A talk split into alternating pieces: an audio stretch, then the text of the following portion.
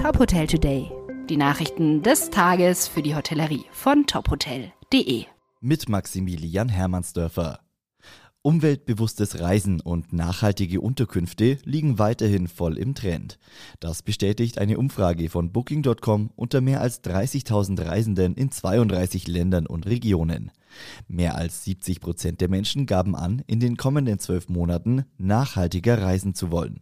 In Deutschland ist es die Hälfte der Reisenden. Dabei zeigt sich ein Anstieg von 20 Prozentpunkten in Deutschland gegenüber den Daten aus 2021. Knapp 30 Prozent der Deutschen informieren sich vor der Buchung aktiv über die Nachhaltigkeitsmaßnahmen einer Unterkunft. Die Reisenden sind sich laut Umfrage einig, dass sie überfüllte und übermäßig besuchte Reiseziele meiden wollen. Fast ein Drittel der deutschen Urlauber habe sich deshalb dazu entschieden, außerhalb der Hauptsaison zu reisen. Nach fast sieben Jahren als geschäftsführender Direktor des Hotel Atlantik Hamburg wird Franco Esposito das Unternehmen verlassen. Nach eigenen Angaben will Esposito neue berufliche Herausforderungen verfolgen. Er wird die Geschäftsführung Ende August 2022 an André Vedovelli abgeben, der derzeit Hoteldirektor des Grand Elysée Hamburg und Vorstand der Elysée Hotel AG ist. Vedovelli ist ein international erfahrener Hotelexperte, der die Hamburger Fünf-Sterne-Luxushotellerie seit 20 Jahren kennt.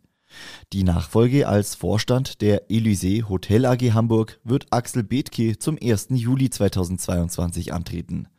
Er leitet aktuell noch die Geschicke des Kempinski Hotel Bahia in Estepona. IHG Hotels und Resorts stellt ein neues globales Treueprogramm vor. Das Programm IHG One Rewards bietet Gästen unter anderem eine neue Struktur zum Sammeln von Bonuspunkten und verbesserte Vorteile.